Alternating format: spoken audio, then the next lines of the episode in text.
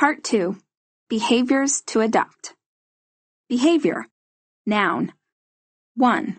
The way in which one acts or conducts oneself, especially towards others. Good behavior. two. The way in which an animal or person acts in response to a particular situation or stimulus. Synonyms: conduct, deportment, bearing, actions, doings. Your behaviors are the way you act day in and day out. Your behaviors are your habits. They manifest in the actions you take, the words you say, and the way you live your life. What is most important to understand about your behaviors is that they are a choice. They don't feel like a choice because the vast majority of your behaviors are made without conscious thought. They're habits that have ingrained themselves in your life, but they are choices we make, whether consciously or unconsciously, which means every single day you choose to be this person, whether you realize it or not. You choose to believe what you believe and accept what you accept, and these behaviors can either help you immensely or harm you without you ever really knowing it. Now that we've let go of the many excuses that hinder us from pursuing our dreams, we need to take some steps toward them. This section is a list of the behaviors I adopted that helped me get to my goals, and I hope they'll help you do the same. Behavior one. Stop asking permission. Okay, sisters, I know not everyone is comfortable with the word feminist. As I mentioned earlier, feminist simply means that you believe men and women should have equal rights. But I understand there's a world of other meanings wrapped up in the word for many women, and I'm not trying to convince you otherwise. I only bring it up now because this chapter is going to feel like the most feministy feminist words you've ever heard from me. And if that's not your cup of tea, your inclination is going to be to skip this chapter. Don't skip this chapter. You absolutely don't have to burn your bra on the streets, but you are a grown woman and you owe it to yourself to consider this idea.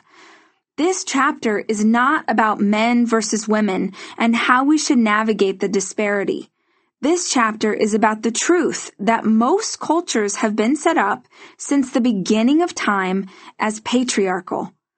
This means that in most societies, men have more power, or all the power, and therefore more control. It doesn't matter whether you believe this is good or bad, natural or misguided. Girl, you do you. But for the purposes of this book and chasing down your goals, it matters that you at least consider how this kind of structure might affect your belief in yourself. After all, if you were raised to believe that men know best, that men are the authority, how much faith does that teach you to have in yourself and your opinions as a woman? I was on a business trip recently and stopped by a bookstore in the airport to grab something for the plane. I ended up picking up this incredible book called Women and Power, a Manifesto. It's a really interesting study of the history of women speaking publicly. Not women speaking, but women being allowed to, or rather not allowed to, speak in public forums. You should absolutely check it out. It's a rich history and well-written, and you can read it in two hours. Personally, I've never really studied, and so therefore never focused on, how little access women were once given to use their voices or offer their opinions. Oh sure, I've read all about the suffragettes and how hard women fought for the right to vote, but I never stopped to consider the long history of pain and torture and even death that happened in the hundreds of years leading up to that time. There is this incredible part in the book that I thought was so powerful. It was the idea that for most of us, the voice of authority in our lives growing up was male.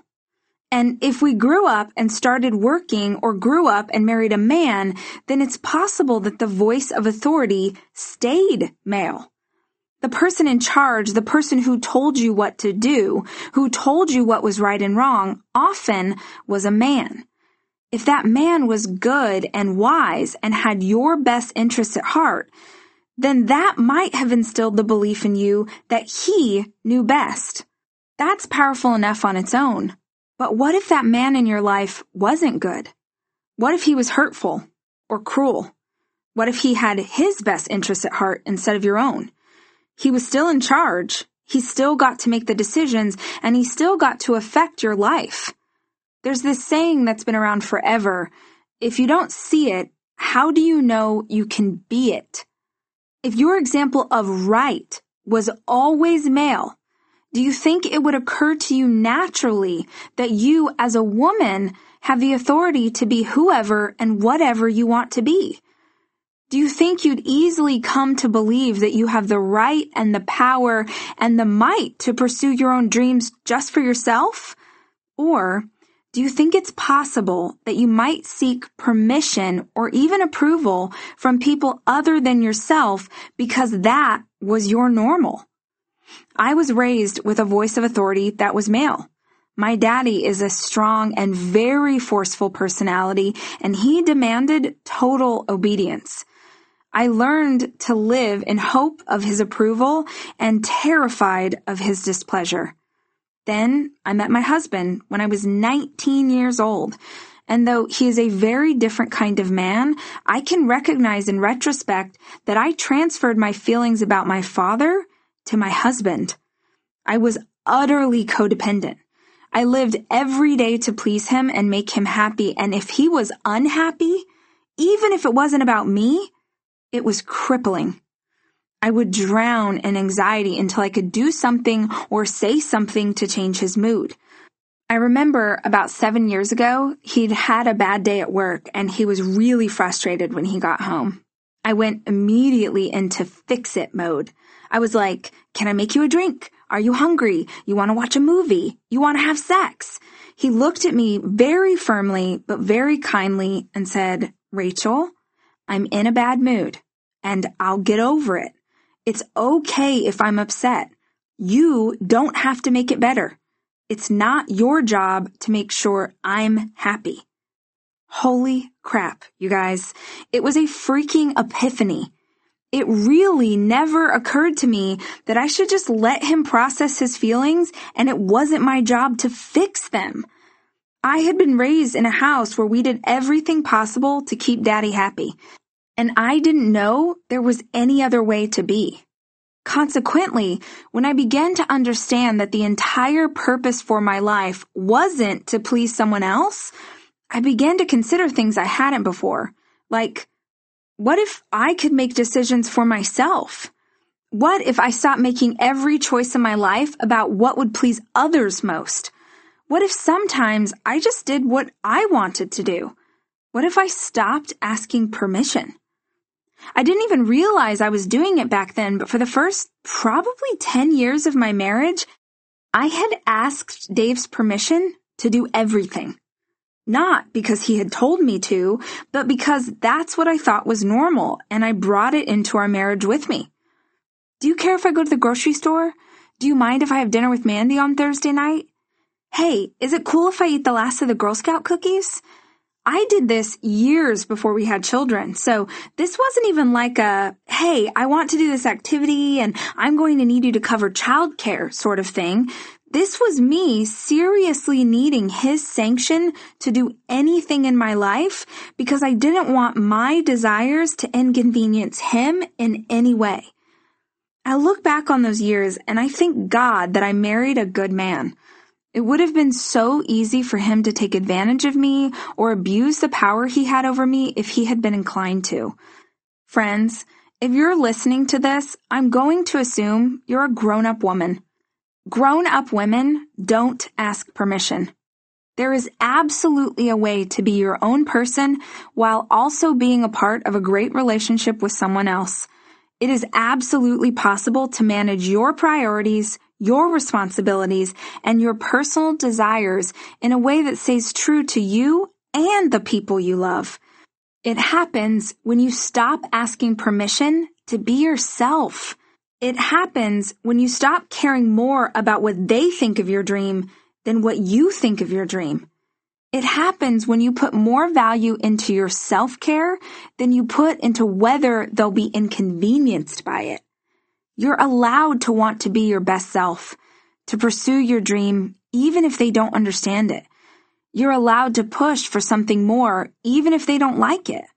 You're allowed to take time away from your kids even if it's an inconvenience to the person who has to watch them. You're allowed to do something even if it makes your partner uncomfortable. You're allowed to tell people who you are and what you need instead of first asking if they're all right with it. You're allowed to simply exist without permissions or opinions or qualifiers. I'm trying to recall when I first heard the term girl boss. Certainly, it reached the heights of popularity when Sophia Amoroso published her book. At the time, I lined up to buy it like every other self-respecting, self-taught female entrepreneur. Reading her story was inspiring and motivational, and I honestly didn't give much thought to the title because I was so fired up to read what was inside. But then I started to see the term and the subsequent offshoots everywhere. Hashtag girl boss. Hashtag boss babe. Hashtag entrepreneur her. Women of every age and background picked up the moniker and ran with it. It became a popular trend on social media that still hasn't died down years later. It's part of the vernacular now. It's tossed around at conferences and has become a title that young women in entrepreneurial studies programs aspire to. And it makes my blood boil. I want to stand on a soapbox and rant about this particular topic and how it plays into the male voice of authority. But instead, I'll ask a question. Do you know what it means to qualify something? I ask because when I was younger, I don't think I would have stopped to consider the pet name of girl boss for women like me. I would never have questioned what a hashtag might say about women in business in general. When I bring up the act of qualifying something in panel discussions at one conference after another, only a handful of people respond saying they do know about it. And so I read the definition aloud. Qualify. Verb. one. To modify, limit, or restrict, as by listing expectations or reservations. two. To make less harsh or severe. Moderate. Before coming to run my company, my husband was a high-level executive at one of the largest media companies on the planet. He led a worldwide team of more people than I can keep track of. He worked his way up from an assistant with drive and determination. He also never, not one single time, had someone give him a label for the work he does based on his gender. To qualify the term boss by adding girl or babe or honey or pink or whatever other ridiculous, antiquated gender role assignment the media thinks is cute this month is at the least disrespectful and at the worst damaging to the way young women view themselves and to our fight for equality in the business world. And the worst part is, women are the ones who are perpetuating this. Women are the ones who are stamping this label on stationery and t-shirts and pinnable quotes, all under the guise that it's helpful and inspiring to a younger generation. On some level, they're right. Owning or running a company or a team is inspiring to a younger generation. But if our daughters have the courage and grit to pick up that baton, don't belittle their efforts by saying it's pretty good for a girl. We don't call them girl doctors, girl lawyers, girl nominees for President of the United States of America. Those positions were hard fought to achieve, and they demand respect. So does this. Being a boss has been one of the greatest privileges and challenges of my life. Being a boss takes guts and tenacity. Being a boss takes hustle and strength. Getting to the level of boss takes hard work. Oftentimes harder than it takes for our male counterparts because in many industries, we're fighting our way into a boys' club. You might call that kind of person a rebel, a rogue, a leader, but there is nothing gender-specific about it. I bring it up now because I want to remind you that you do not need anyone's permission to be yourself, and you also don't need to conform and twist and rebrand your goal to make it more palatable for them. You don't need to present yourself in a certain light to be loved and accepted. The people who deserve to be in your life will care about who you, the real you, actually are, even if it takes some getting used to. Even if you're different from every other woman they know, even if you're different from the woman they fell in love with. Be the kind of woman you want to be. Be the kind of woman who is proud of herself. Be the kind of woman who has so much love inside her that she won't be tempted to change herself in order to get love from others. Be the kind of woman who focuses more on being interested than on other people thinking she's interesting. Be the kind of woman who laughs loudly and often. Be the kind of woman who is generous. No matter how much money is in your bank account, you have a wealth of resources to offer others. Be the kind of woman who spends a lifetime learning, because knowledge is power, and those who think they know it all are often the dumbest among us. Be the kind of woman both your eleven-year-old self and your ninety-year-old self would be proud of. Be the kind of woman who shows up for her life. Be the kind of woman who understands that she was made for more. Be the kind of woman who believes that she is capable of doing amazing things in this world. Be the kind of woman whose own dreams make her nervous, and then go ahead and do them anyway. Be the kind of woman who never asks permission to be herself. Behavior two. Choose one dream and go all in. Here's the thing I believe about a goal that often annoys people. You can only focus on one at a time. You can only focus on one at a time. If there were a way to put emojis into an audiobook, you better believe there'd be a little aggressive hand clap in between each one of those words. This one is aimed at all my dreamers who are like, I want to author a book, but I'm also a singer-songwriter, and I'm thinking about getting my real estate license, and also I want to work with homeless animals and start a charity to bring endangered species into senior citizen homes to comfort the aged. No. First of all, even if your list isn't quite so elaborate, even if all the things on it support one another, even then, it's not going to be effective. If it were effective, it would have worked already. Secondly, that list isn't one filled with dreams. That is a list filled with some cool ideas. You need to understand the difference. When I say dream, I mean something you greatly desire. I mean that you're fantasizing about something and imagining what it would be like regularly. I mean that when you think about it, your heart beats faster and your palms get sweaty like an M and M song. Mom's spaghetti. Many people won't get the M and M joke I just made, but that's okay. Three people did, and as long as someone understands my humor, that's all I care about. Back to the dream versus great idea thing. When people list off the nineteen things they're dreaming of, my response is always the same. Which one makes you most excited? If you could choose only one of them to work on for the next decade, which would it be? If only one of them could be successful, which would you choose? The thing is, they always have one. Always. But they surround their single greatest dream with a bunch of great ideas. They list out all sorts of possibilities because that way they can say it's all just for fun. That way their options are endless. That way if chasing the dream becomes too difficult, they can quit and tell themselves it wasn't what they truly wanted anyway. See, if you only pick one dream, there is no plan B. If you want to take the island, burn the boats. If you want to actually achieve your dreams, you can only pursue one at a time. I believe completely in going all in on one single dream.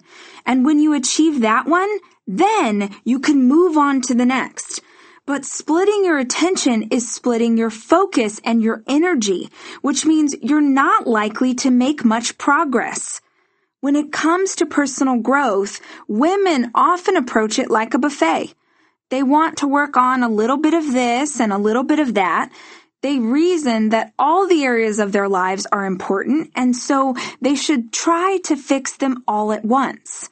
Maybe that's possible for some people, but I can tell you what's worked for me, in contrast, is focus. I have a whole life outside of the pursuit of my dreams. So do you, I assume. I've got a marriage and children and a career and groceries and dishes and a thousand other things. I don't have time to waste time. If I'm going to fight for my right to pursue something new for myself, I need it to be as effective as possible. And to be effective, it's got to be totally focused. In the past, whenever I set out to start my diet and my exercise program and finally write my novel, my energy and enthusiasm wouldn't survive the week. There were too many priorities, too many things to keep track of. I got overwhelmed easily and couldn't keep up with it all. When everything is important, nothing is important. I found success when I learned to focus, and focus requires choosing one thing. It's hard for first-timers to commit to only one area when they're passionate about growth. What they don't realize is that a goal is like a harbor. When the tide rises in the harbor, all the boats rise. This amazing thing happens when you start to grow in one area of your life. Other areas improve with it. If you drop a handful of pebbles into a lake, you'll move the water around a bit. If you drop a boulder into a lake, meaning if you put all your energy into one area, the impact is incredible. The ripple effects of that choice spread out in all directions. For clarity's sake, I'd like to mention that it's very possible to grow in multiple areas of your life once you've achieved success in one area and established it as a habit. For instance, I am able to maintain my health and fitness regimen while pursuing a new goal because health and fitness are habits in my life now. But if I had tried to conquer them simultaneously or attempted to take them on while starting my company, let's say, I wouldn't have been successful. The question then becomes, how do you decide? How do you pick the right thing to focus on next? Well, if you're me, you narrow it down using a process I like to call ten ten one. If you've never heard of ten ten one before, that's because I made it up. But I did trademark it because it's a good idea and I'm not a dummy. Like most things in life, I figure out a process that works for me, and when pressed to explain it, I write it out and give it a snappy title. See my entire publishing career. ten years, ten dreams, one goal. Who do you want to be in ten years? What are the ten dreams that would make that a reality for you? Which one of those dreams are you going to turn into a goal and focus on next? ten ten one. Let's look at it a bit more closely together. ten years. I like to encourage people to start by closing their eyes and imagining the best version of themselves. Imagine that a decade of time has gone by and you are living your best possible ideal for yourself and your life. Dream big. Don't put any restrictions on it. Don't overthink it. Just allow yourself to envision the most magnificent possible future version of yourself. A decade in the future. What is the very best version of yourself doing? What does she look like? How does she go about her day? How does she speak to people she loves? How is she loved in return? What kind of clothes does she wear? What kind of car does she drive? Is she a great cook? Does she love to read? Does she love to run? Get as specific as you possibly can. Where do you go on vacation? What's your favorite restaurant to eat at now that your life is different? What kind of food do you consume? What does it feel like to go throughout your day? Are you optimistic? Are you encouraging to others? After a decade of working on yourself and growing as a woman, how much joy is there in your life? Who's in your life? What's your week like? How do you treat people? How do they treat you? Just let your dreams run absolutely wild. Are you happy? Are you energetic? Are you driven? Do you feel ambitious? What's your relationship like with your family members? Do you own a home? And what does it look like? Do you have kids? Do you have a family? Are you married? What's the best of the best? Now, go bigger. What's a bigger version of the best version of you? Living every day in the best state that you know how to be. What do you do for work? What is the highest value that your future self holds? Is it family? Is it loyalty? Is it growth? Be as specific as you can be. Now, without a second of judgment or overthinking it, I want you to write down everything that you just thought of as fast as you can. I don't want you to forget any of it. I want that future version of you to be seared inside your brain. The best version of me is, when I'm at my best, I don't hold back. This is not the time to think it through or tell yourself to slow down. This is not the time for realistic. This is the time to think as big as you can possibly go. Hopefully, this exercise helped you paint a clear picture in your mind of a lot of different awesome things your future self can take part in. Personally, I like to do this once or twice a year and create a vision board, like in fifth grade when you glue a bunch of magazine clippings to poster paper. So I've got a visual to go along with my mental imagery. That is the first step. That's you in ten years. Now, here's how you narrow it down. ten dreams. Turn your ten years into ten dreams. If those ten dreams came true, they would make your vision a reality.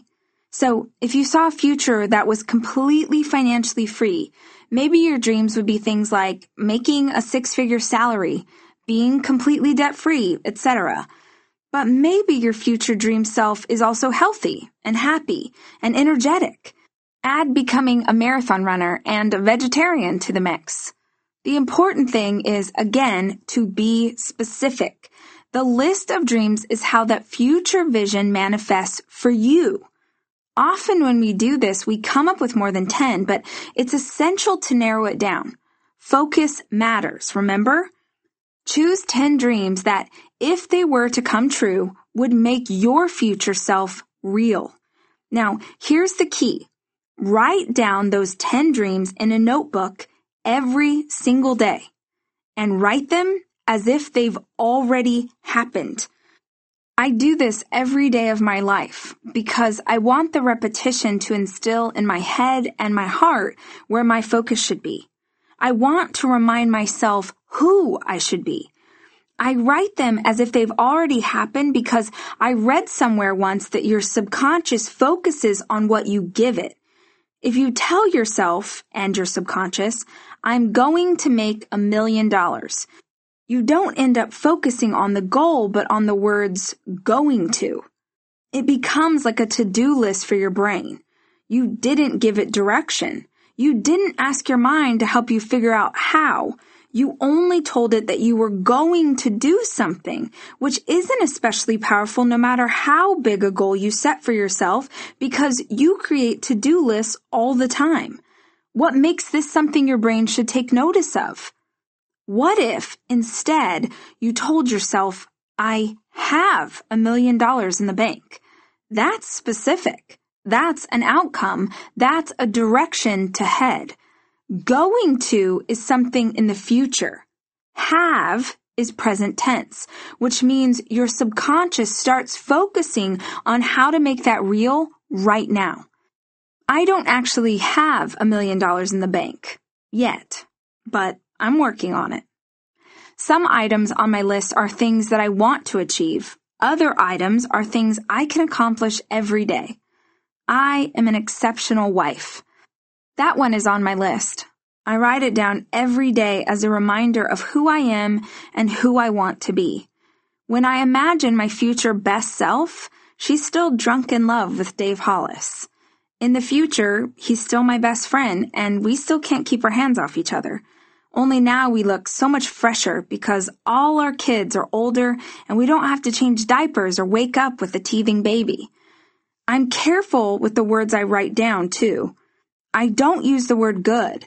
I don't use the word great. I use the word exceptional. When I write that sentence about being an exceptional wife every day, I have to ask myself what I did today that made me exceptional. It's a simple prompt to move me into action.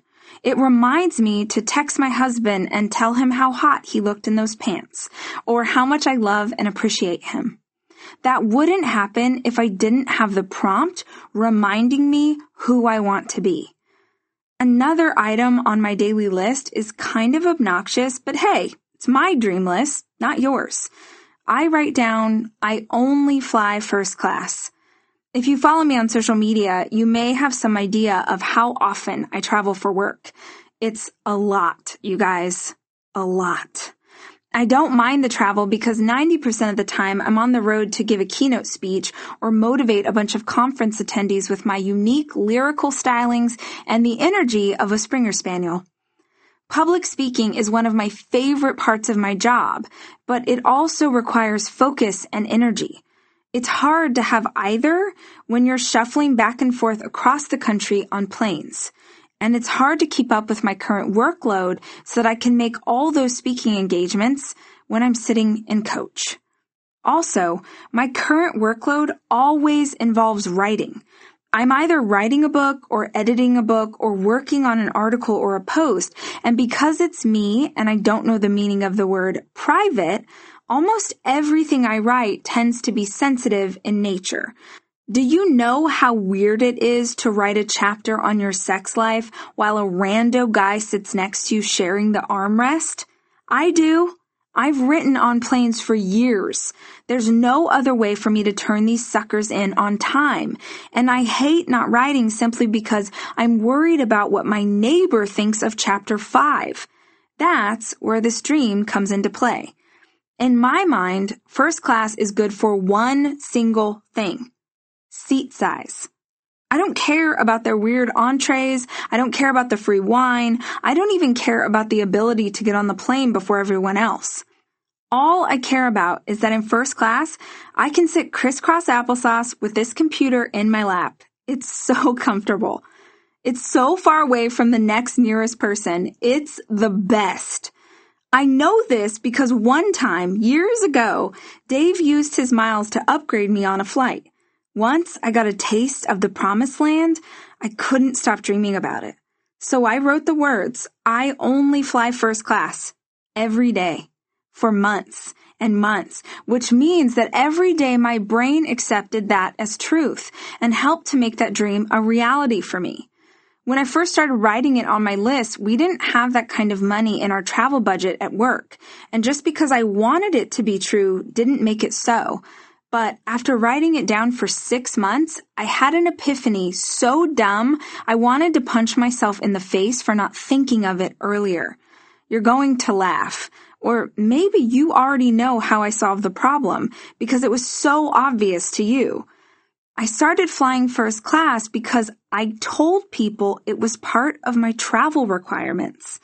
Meaning, when companies reached out and said, hey, Rachel Hollis is the cat's pajamas and we'd love to have her fire up our sales force. What would it take to get her here? My assistant would tell them my speaking rate.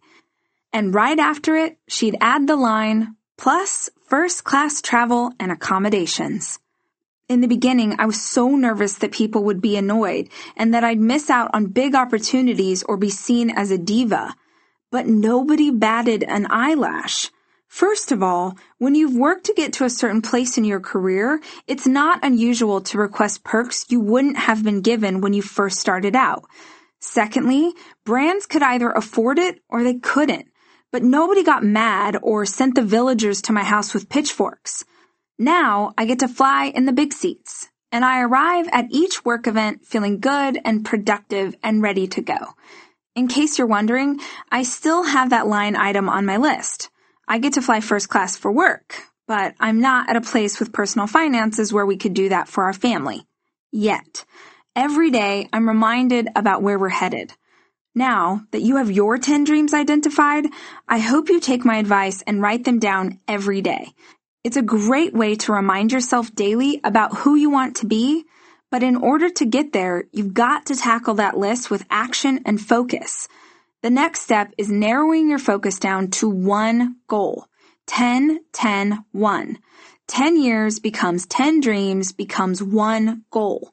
Your dream is your ideal. It becomes a goal when you actively begin to pursue it. One goal. I want you to ask yourself right now, what is one goal? One thing you can do that will get you closer to the ten years from now version of yourself the fastest. What is the one goal out of the ten you just finished identifying that you can work on this year? Think it over, then write it down. To achieve a goal, you need to make sure you have clarity on two things. What are the specifics, and how will you measure your progress? I want to lose weight is not specific. Do you want to lose two pounds or one hundred pounds? That's specific. I want a body fat percentage of twenty-four percent. I want to save five thousand dollars. Those are specific goals that you can measure against. I want to do better with my finances. That's garbage. You're already setting yourself up for failure, or you're setting up to give yourself credit for work without making measurable progress. Paying cash for your latte instead of using a credit card could be considered doing better on finances. But where is it getting you? If your goal is something more along the lines of, I want to save five thousand dollars, you wouldn't have a latte at all. Your goal also needs to be measurable. You have to be able to judge whether you're making progress or getting closer to where you want to be. A lot of people also say that a goal has to have a time limit, but I don't like that for personal goals because I feel like it sets you up for failure. If you tell yourself you've got to be in shape by the end of February and then you get to mid-February and haven't done it, you beat yourself up. The intention here is that working on your ideal self is a lifelong process to become who you were meant to be. Lifelong processes don't have a time limit. All that matters is that you keep at it. We're not looking for perfection. We're looking for consistency. Now, it's not enough to know what your goal is going to be. Many of you probably knew what you wanted to achieve, and if that was all it took, you'd have already claimed it as your own. You've also got to know why you want it so badly. You need to define why it must be yours and use it as leverage to motivate yourself when you want to give up.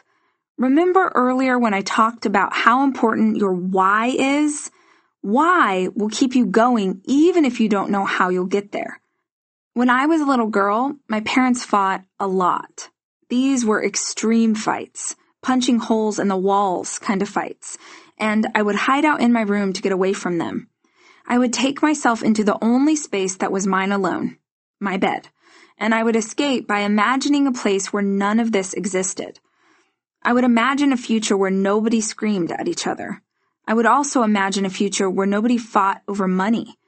As a child, the greatest vision I could imagine for myself was walking into a store and being able to afford anything I saw. I'm not talking about a watch or designer shoes. I mean, being able to afford the brand name cereal or a new pair of jeans for school. That was the best version I could have for myself then. A home where nobody fought and the ability to afford things at Walmart. So that was my goal. And the underlying reason for it was something I remember thinking at a really early age. When I'm in charge, I can live whatever life I want. When you visualize your future, You have to know where it is you're trying to get to, and you have to give yourself some motivation to keep you on course. Said another way, you have to know your why. Why does it matter to you? It's not enough to just want to be thinner. It is enough to want to lose weight so you can be able to keep up with your kids or have energy for your life. That's leverage. It's not enough to say, I want to be rich, because I think that would be awesome. It is enough to know what it's like to go without as a kid and to promise yourself that you're never going to live this kind of life again once you have the ability to control it. That's leverage. You have to know where you're going and you have to know your why. For those of you who start and stop, start and stop, start and stop, if you've gone off your resolution fifty times before, it's because your why wasn't strong enough. I used to smoke. I hate to even admit that to you because it's absolutely terrible. Smoking is the worst. It's so disgusting. It's so bad for your body. But I was nineteen when I started. I thought that cool kids smoked and I wanted to be cool. Then, one night at the company holiday party, I was chatting with this really rad girl who worked in the P R department. She was so hip. She was hipster before hipsters existed. And that night at the holiday party, she pulled out a pack of American Spirits. If you aren't familiar with American Spirits, they are basically straight tobacco. Way stronger than anything I had ever smoked before, only I didn't know that at the time. I'd been drinking too much that night, and when cool hipster girl offered me a cigarette, I didn't think anything of it and proceeded to spend the rest of the evening smoking one cigarette after another. I went home from that party and threw up again and again. Everything smelled like that cigarette. I barfed until nothing was left inside my body. I woke up the next morning in my bed wearing nothing but red isotoner socks. Best I can guess, I had gotten myself undressed down to the way I came into this world and then put on those socks for, I don't know, comfort. Then I puked for three hours before passing out. The point is, to this day, I cannot smell cigarette smoke without wanting to vomit. I never touched another cigarette again. I had had such a bad experience, had gotten to such a bad place that I went cold turkey and had zero issues giving it up. I will never go back there again. That's leverage. You have to have the leverage. You have to know your why, or you will never make change. You have to know what to focus on, or you will never make progress. Behavior three. Embrace your ambition. Ambition is not a dirty word. I don't know if it's because I'm in the midst of writing this book and therefore am ever mindful of the conversations playing out in media right now regarding women, but it seems one popular female author and speaker after another is commenting on the type of women we should all aim to be. This morning, I saw yet another repost of a quote on the dangers and pitfalls of ambition in women. I was angry to the point of spitting and simultaneously so sad. Angry because I don't think it's helpful to make sweeping generalizations about all kinds of ambition and all kinds of women. Sad because this person has a powerful platform and a voice for women all over the world, and I believe this message is a disservice that plays deeply into the narrative many of us grew up with. Can ambition be dangerous? Absolutely. I've spoken at length about my own struggles with becoming a workaholic, so I know how dangerous and unhealthy that can be. But ambition as a whole, to call it out as utterly wrong feels short-sighted and counter to the call to live into who we were all made to be. It's important to note the comment wasn't directed toward men. It was calling out the dangers of ambition in women. We need to start having a very real conversation about why we accept truths about ourselves as women that we would never consider for men. If it's not true for everyone, then it shouldn't be true for anyone.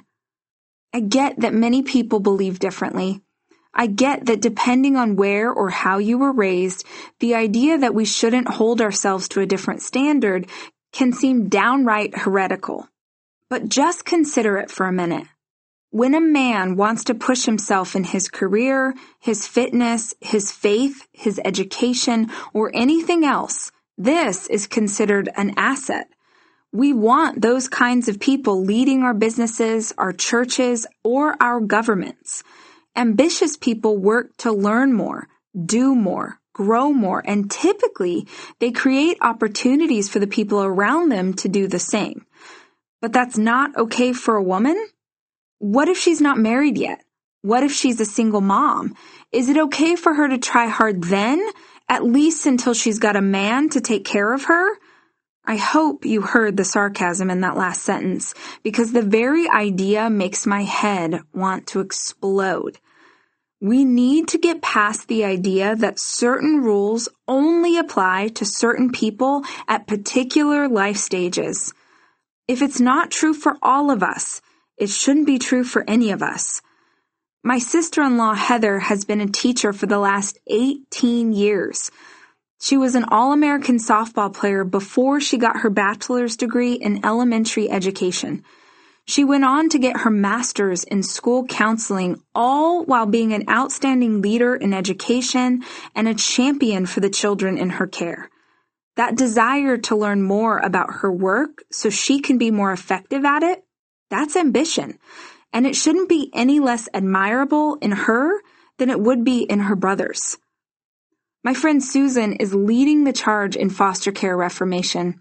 She's changing the way we love on children in care and surround foster parents with the support they need to do this work. Her ambition is off the charts. She has ambition to open up branches of her organization in every city in the United States. She has ambition to make sure every child in foster care feels loved and known and seen. She has ambition to make sure not one more child ages out of the system, ever. It's grandiose and audacious. Her brand of ambition will change the world.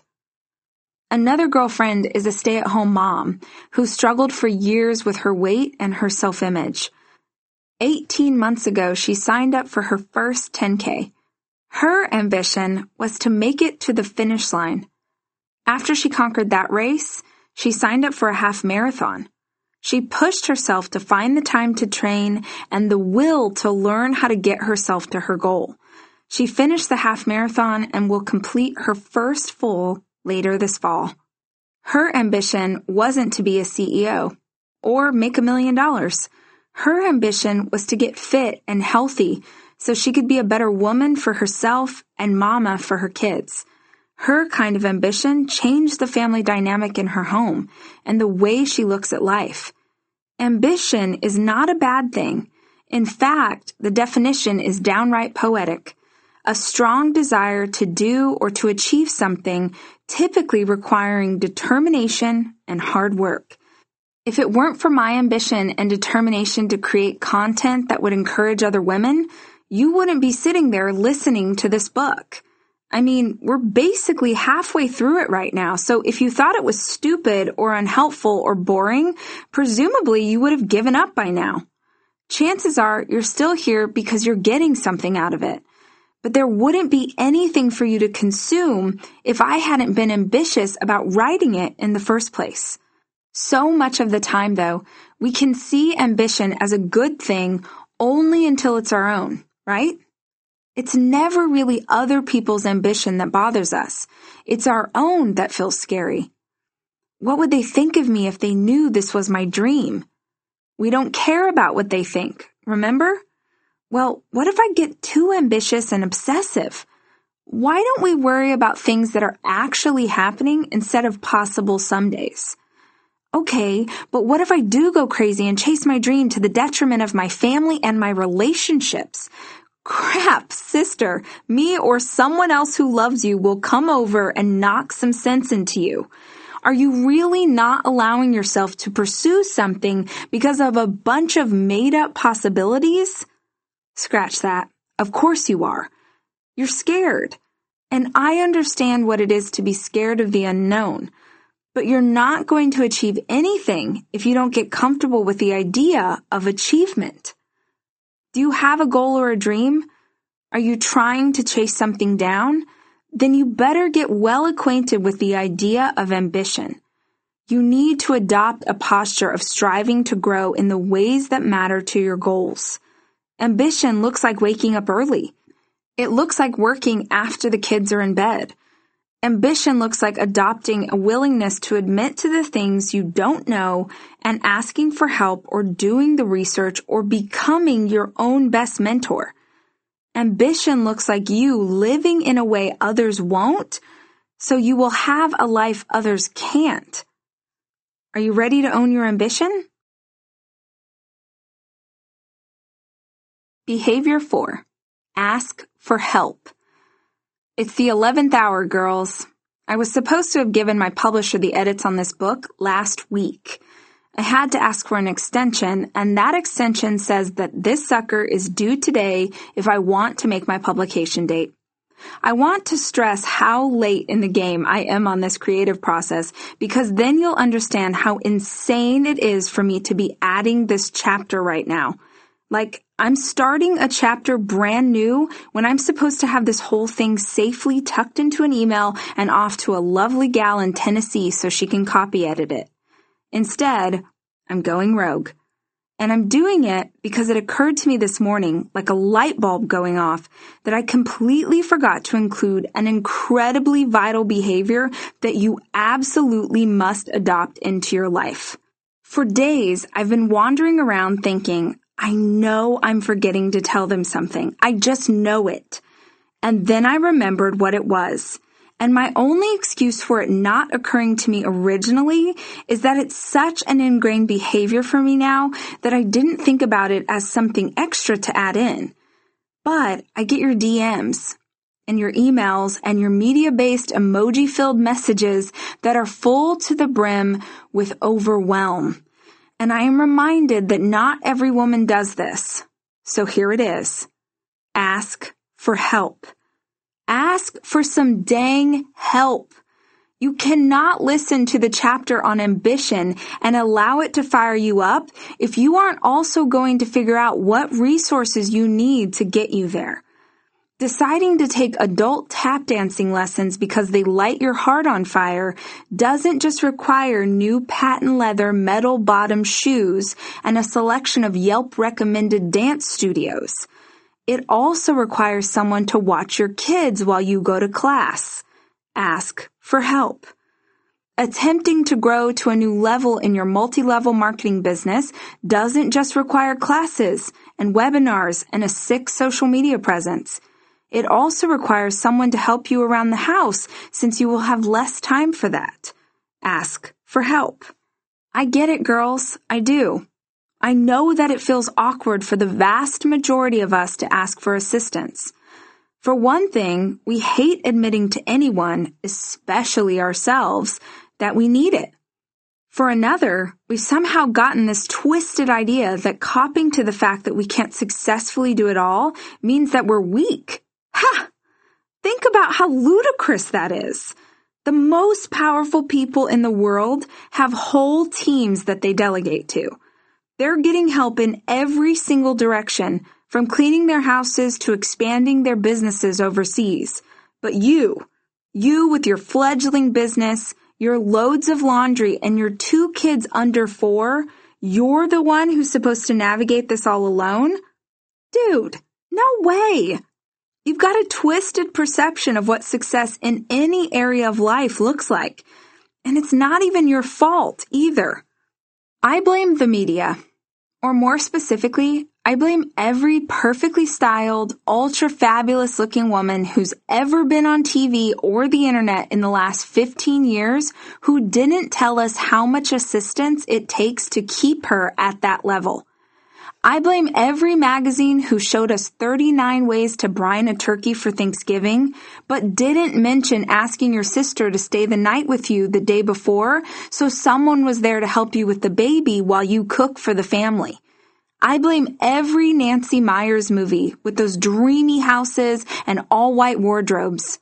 Oh, sure, she showed us the zany hardship of navigating a relationship, but she never once showed the staff of people required to keep those mansions clean or those organic gardens tended while our heroine was building up her catering empire. You've likely only ever seen examples, both in real life and on screen, of women doing it all. It seems to me that women either try and handle every single thing on their own and don't admit how much they're struggling, or worse, they have help, all kinds of help, and won't cop to it. Madeleine Albright once said, "There's a special place in hell for women who don't help other women." Well, I say, there's a special place in hell for women who have the luxury of assistance, but won't admit to other women that they do. I was watching a segment on the Today Show a couple of years back, and there was a famous celebrity there sharing her new product line. This woman had young children and a husband whose career was as lucrative and as demanding as her own. I really love this person. She's so beautiful, and she seems like such a genuinely good mama and wife. She's made a big name for herself in the lifestyle space. She has become the woman that many mamas and homemakers want to be. And when they asked her, in the course of the questions, how she does it all, as in, how did you build this multi-million dollar business and manage to parent well and be a great wifey? She looked right at the interviewer and said something like, "Oh, I'm just super organized." My jaw hit the floor, you guys. She went on to breezily explain how any mom can do just what she does if they apply themselves and work hard. I was so disappointed in her response, I wanted to cry. Sincerely wanted to cry like a baby. Because here's the deal. This woman has a massive platform, ten times bigger than my own. And on that particular morning, I can't imagine how many women were watching her, looking up to her, and hoping for some guidance or inspiration. And she evaded. She had the opportunity to tell all of us what it really takes to live life and have a business at this level while raising young children, and she didn't take it. There is a zero percent chance, a zero percent chance that she doesn't have help. Having spent years and years working with celebrities, I'd guess she's got a housekeeper and at least one nanny, if not two. She's got to have an assistant, and because of their level of celebrity, I bet she and her husband even have some of the higher-level domestic staff you might not have even heard of before. Things like house managers and nutritionist chefs. And you know what? Good for them. I do not begrudge them a single second for their help. I just wish they'd talk about it. By not talking about it, they run the risk that it won't occur to you. If you see their perfectly prepared dinner on Instagram when you know she was at a photo shoot all day because you watched it in her feed, it might make you feel bad because you struggle to get dinner on the table even when you've been home all day. It might not occur to you that a housekeeper or a chef helped her prepare that dinner, which perpetuates the myth that you could also do it all and have it all if only you'd work harder. This is a lie from the pits of celebrity hell. Friends, women operating at the levels you'd like to be, both personally and professionally, are asking for help. Maybe that help comes from their partner. Maybe that help comes from their mama or their sister. Maybe that help comes in the form of a local college student who babysits or a local cleaning lady who scrubs their toilets once a month. There are tons of ways to get help, but to start, we need to understand that it's required in the first place before we can take the next step. Nobody does this alone. When I put it so plainly, it seems like common sense, doesn't it? But then we come across terms like self-made and start to wonder whether that's still what we should be shooting for.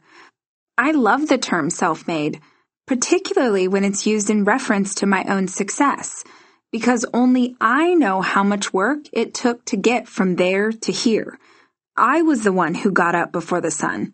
I was the one who logged all the miles on business trips. I was the one who cried over the P and L and stressed about making payroll. Me, me, me. For years, I held on to that title and the idea of doing it all on my own because it fired me up and helped keep me going when it felt so lonely on this entrepreneurial journey. In the last few years, I've realized something, though. I am self-made and also not. It's only recently that I understood that no one is ever truly self-made because it's impossible to build big things entirely by yourself. A whole team of people helped me build my company over the last decade, a massive tribe who started out as a handful of followers, told their friends about my work, and are still the greatest hype squad I know. It took family and babysitters and nannies to help keep our family afloat during the times I had to put in extra hours. It took the world's biggest cheerleader as a husband, celebrating my wins and covering my losses both financially and emotionally in those early years. It took a village, and it still takes a village. It took me raising my hand and asking for help. Hey, hubby, can you help watch the kids this weekend so I can get some work done? Hey, Instagram friends, can you share this in your social media feeds to let people know about this book I wrote called Party Girl? Hey, manager at work, I can meet all of your priorities, but not without another team member or an extension on the due date. I'm only one person. When I wanted to train for a half marathon, I asked someone on Dave's team at work if he could coach me. The only thing I knew about him was that he was a marathon runner. Ken taught me everything I know about running long distance. When I wanted to write that first book, my mom came to town many, many weekends and helped with the boys so I could write. She would show up in our upstairs bedroom with snacks at almost the exact moment I was ready to throw the computer against the wall. When this company I've built started to scale so big and so fast that I didn't think I could properly run it alone anymore, I swallowed a massive amount of ego and asked my husband for help. Do you know how much pride I had being a female founder and C E O with a high school education? A lot. Do you know how interested I was in admitting to him, to myself, or to you that I couldn't continue to lead the company and lead this tribe simultaneously? Not interested at all. But the thing is, I've learned over the last decade how easy it is to burn out, or worse, give up on your dream because you're trying to do too many things at once. So I've learned, and I ask for help. I have help, you guys.